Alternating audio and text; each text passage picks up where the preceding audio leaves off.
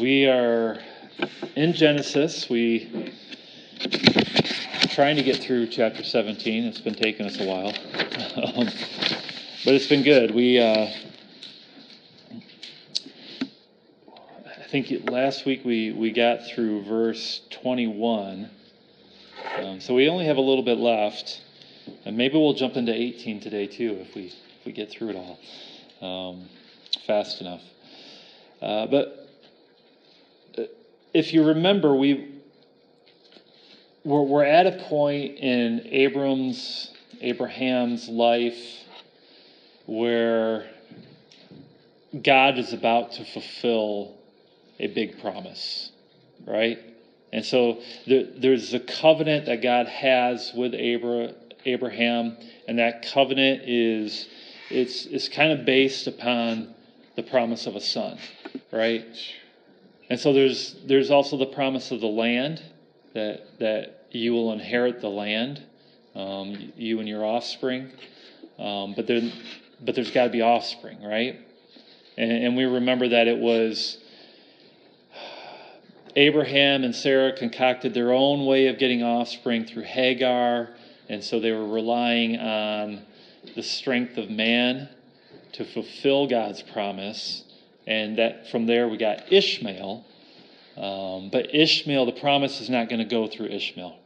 Um, and that's what God has been telling Abraham uh, now. It's not going to be through Ishmael that the promise is going to come, it, it's going to come through another son, the son of Sarah, your wife. And who remembers Abraham's response when he heard this? What's that? Yeah, he laughed, right? Um, and so God is going to name his child Isaac, which means he laughs. Um, and so God is, he's clever that way, right? and uh, every Isaac, or every time Abraham calls the name of his son, he will be reminded of one his his lack of faith, but also of God's kindness towards him um, and fulfilling this blessing. And so, you know, we, we left off, verse 21 says, But I will establish my covenant with Isaac, whom Sarah shall bear to you at this time next year. And so we see God is very specific on the timing of this as well. And so it's, it's going to be a year from pretty much the date that, that God was speaking to him. Um, and again, this speaks to God's sovereignty and His foreknowledge. Um, but let's let's read on. Let's read to the end of this chapter. It says, "When he had finished talking with them, God went up from Abraham. Then Abraham took Ishmael his son and all those born in his house or bought with his money, every male along." Uh, among the men of Abraham's house, and he circumcised the flesh of the, their foreskins that very day, as God had said to him. Abraham was 99 years old when he was circumcised in the flesh of his foreskin, and Ishmael his son was 13 years old when he was circumcised in the flesh of his foreskin. That very day, Abraham and his son Ishmael were circumcised, and all the men of his house, those born in the house, those bought with money from a foreigner, were circumcised with him. And this is something else that we talked about earlier in this chapter is this, this sign of the covenant that God had given to them, which is circumcision. And um, if you remember going back, um, when God said this to him back in verse 12, uh, he said, He who is eight, de- eight days old among you shall be circumcised, every male throughout your, your generations, whether born in your house or bought with your money from any foreigner who is not of your offspring, both he who is born in your house and he who is bought with your money shall surely be circumcised. So shall my covenant be in your flesh, an everlasting covenant. Any uncircumcised male who is not circumcised in the flesh of his foreskin shall be cut off from his people. He has broken my covenant. Um, and so we see the, the sign of the covenant is something that is within the flesh, and it's something that you live with every day. um, as a reminder of the covenant. Uh, and so, and those who aren't circumcised, what does God say? You're cut off, right? And so, God leaves, right? Verse 22 God went up from Abraham. What that means, maybe he ascended into heaven just like Jesus did in front of his disciples. I don't know. Um, but he went up from Abraham, he, he left. And what does Abraham do immediately?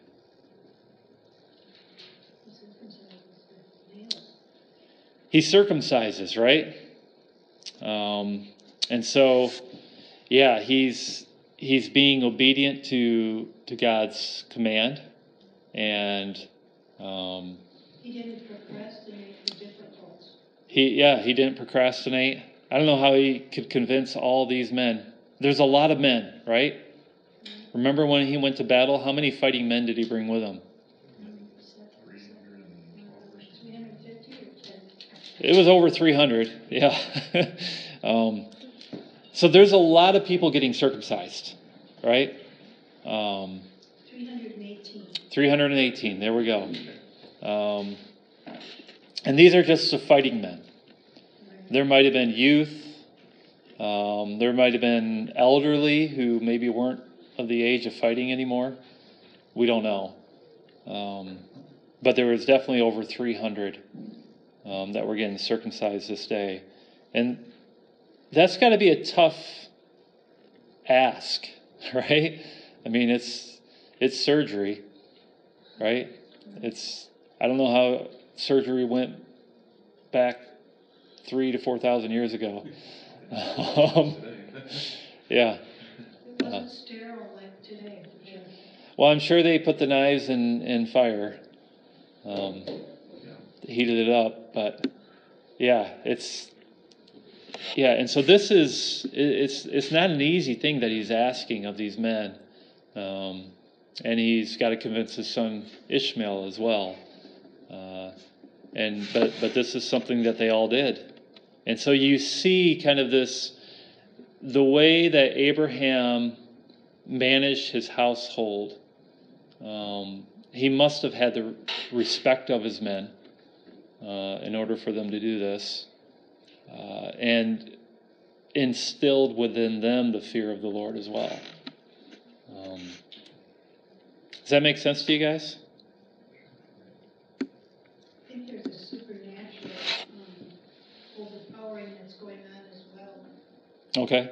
And, you know, um, in verse fourteen of the, of chapter eighteen, is anything too hard for the Lord? Mm-hmm. I think the Lord probably, without a doubt, knew what he was asking was not an easy task. Yeah.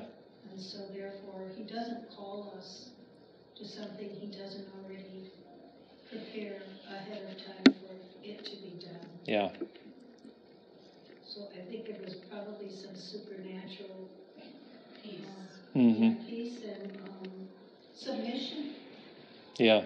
to, the- to the will of the Father, as it were. Yeah. Yeah. And, and so, yeah, for whatever reason, all of the men had this done. And, and they, they were, yeah, yeah, it's a submission. They were all faithful to the Lord. Um, and, and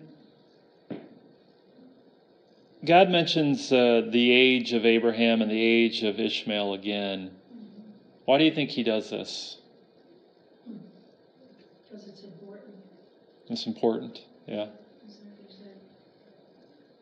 It's a hinge, there's a hinge, there's Yeah. a turning that's coming, and it's hinged on what's important, the age Yeah. of the man and the, the father and the boy. Yeah. There's a turning coming, Yeah. hinged on these ages. Mm-hmm.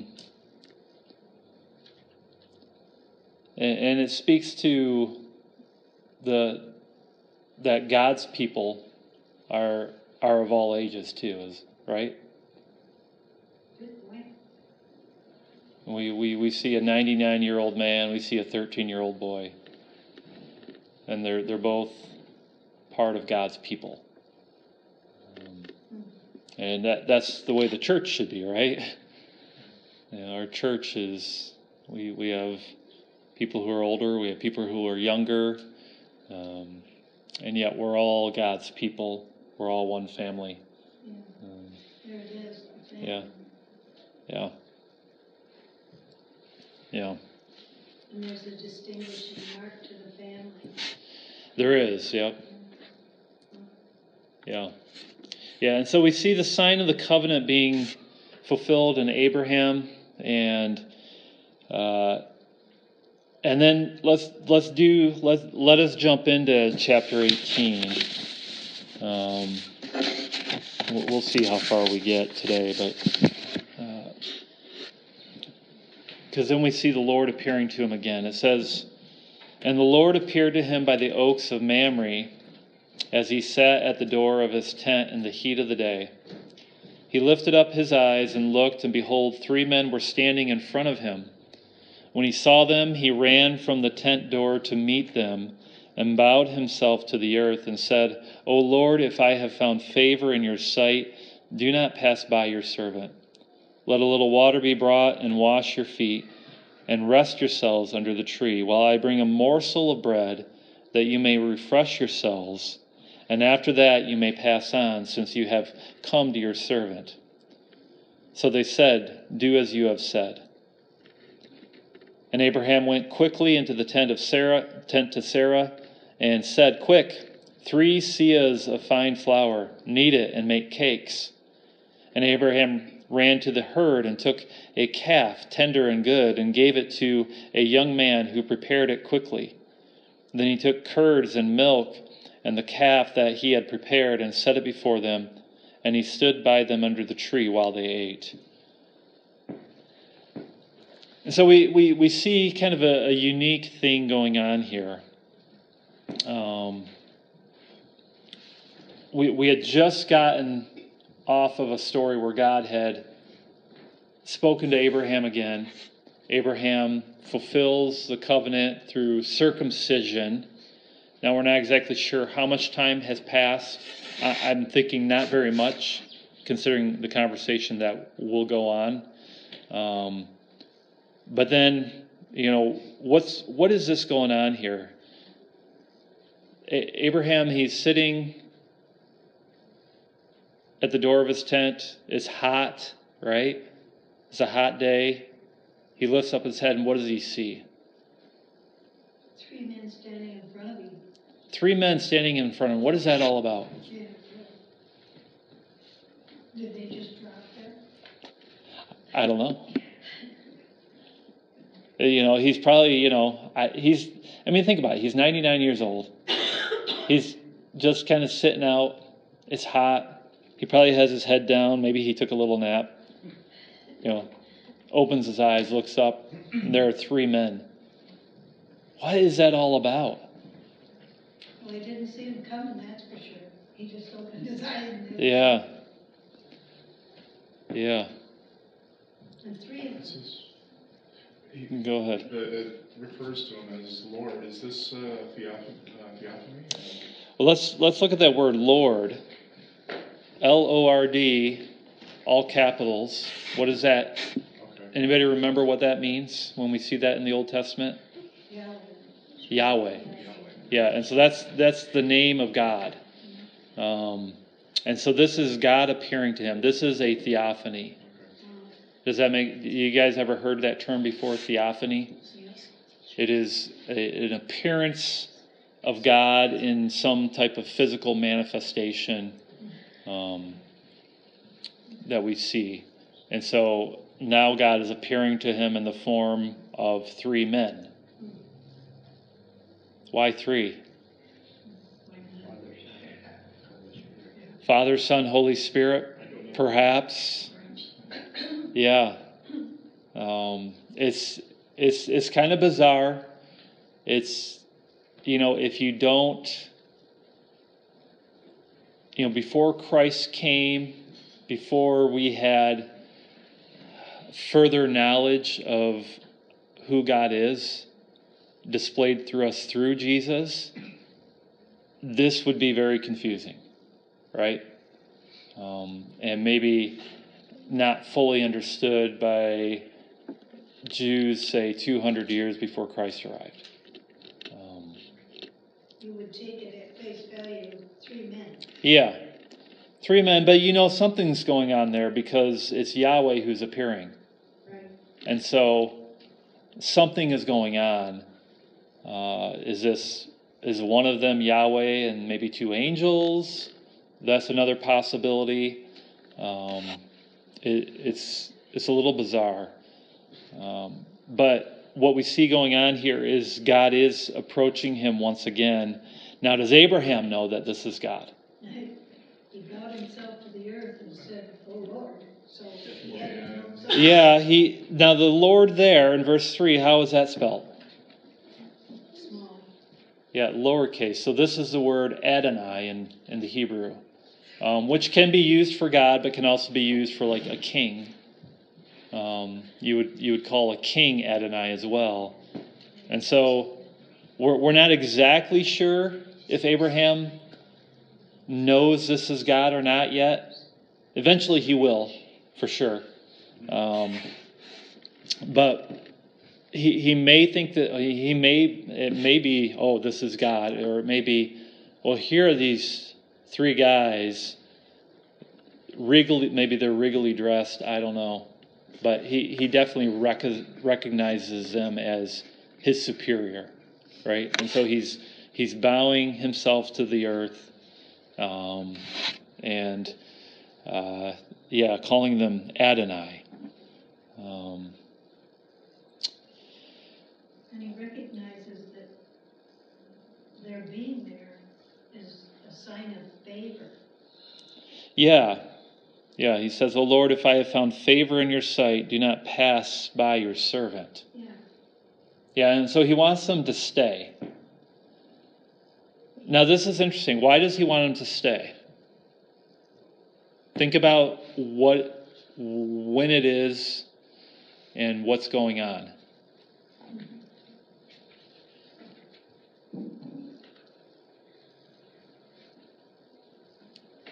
Maybe to show his faithfulness, because the Lord had just asked him to do, you know, something significant, Mm-hmm. and now they're, and so in other words, not that the Lord doesn't see everything anyway, but maybe in Abraham's mind, it's like, okay, I did what he said, you know, so come and be witness to what our obedience. Yeah. Yeah, and if if if definitely if he understands this to be God, I could see that. Um, if he if he's uncertain, what other reasons might he want these three men to stay?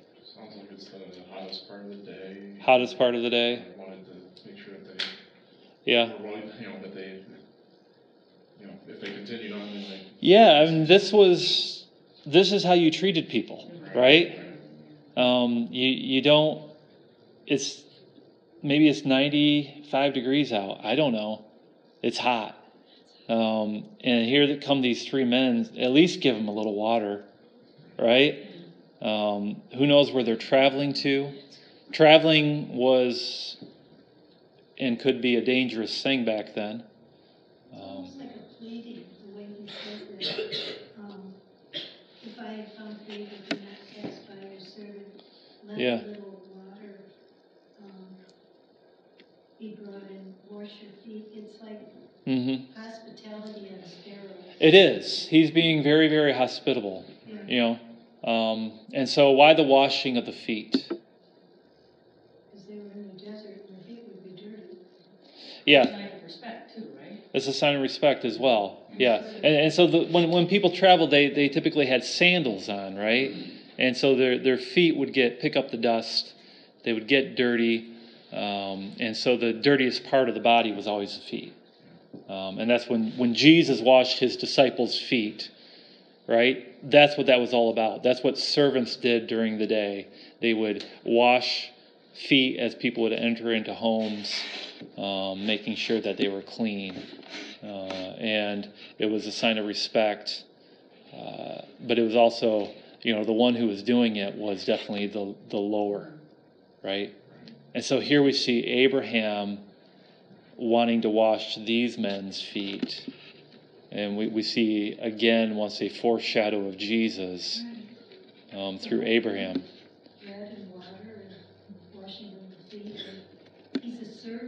Yeah, when, when you look at this passage and you think about the, the day or the night of the Lord's Supper, uh, particularly in the Gospel of John, y y there's so many similarities here. You see Jesus washing feet, then you see them eating, you know, the bread and the wine. Um, and so this is what we see going on here is Abraham, he is being this super host. Um, I want to wash your feet, you know, take a rest under the tree, um, get in the shade, get out of the sun. Um, I'll bring a morsel of bread that you can refresh yourselves, and after that, you can pass on. He mentions twice these are servants. He uses. Yeah. servant Yeah. Yeah. Um, and it's it's interesting that he does because when Christ comes, what does he come as? A servant. A servant, right? Yeah. And, and so it, we, we do see a picture of Christ in Abraham here. He says he's going to bring them, them a morsel of bread. And then what does he do? Prepares. He prepares a feast, right? And, and think about this. Think about what he's asking to do. He goes to Sarah. He says, three seahs of fine flour, not, not, not just the regular flour, get the, get the good flour, right? Um, knead it and make cakes. How much is three seahs?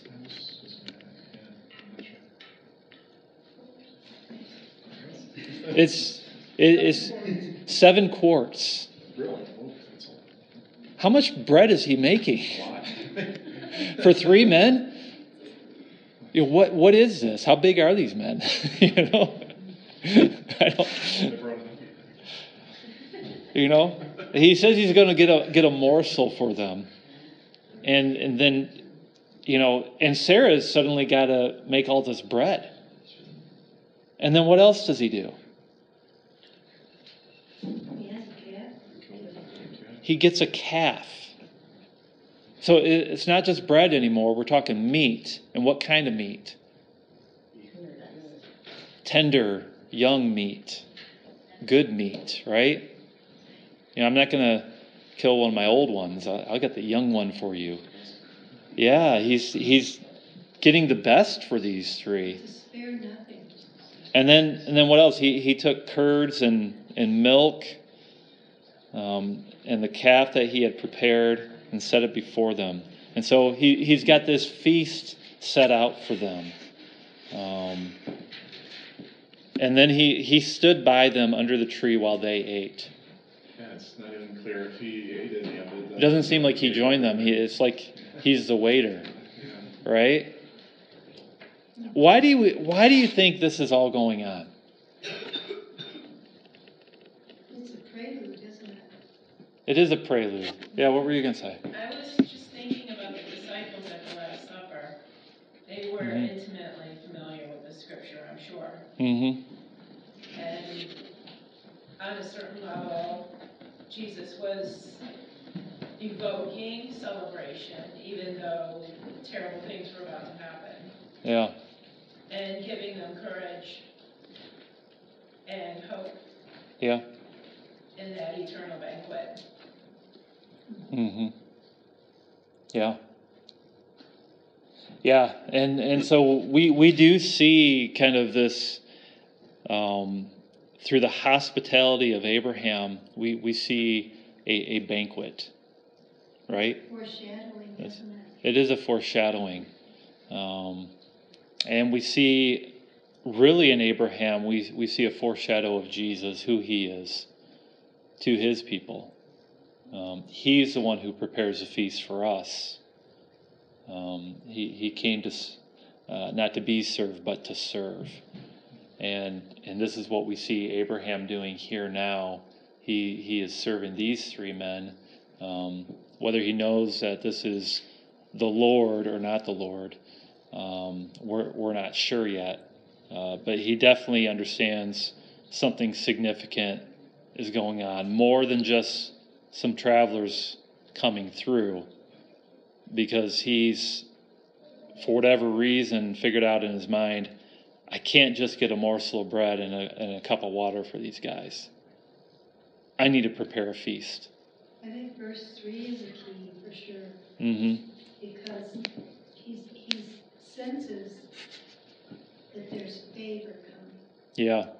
and that he doesn't want them, it's almost like Jacob when he wrestled, don't leave me without blessing me. Yeah.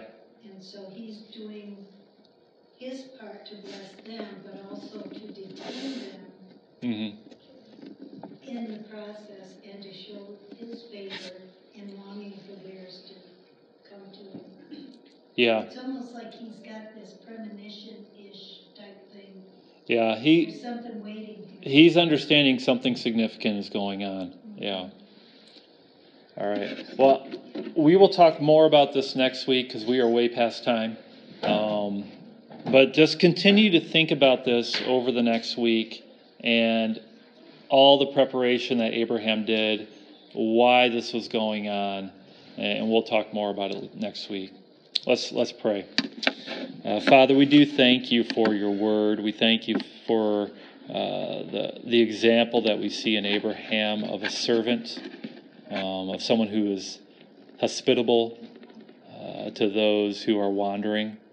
Um, and uh, Lord, how it foreshadows for us your Son, Jesus Christ, and uh, the service that He has done for us to rescue us and to and to save us from our sins. And um, Lord, we are so grateful for that.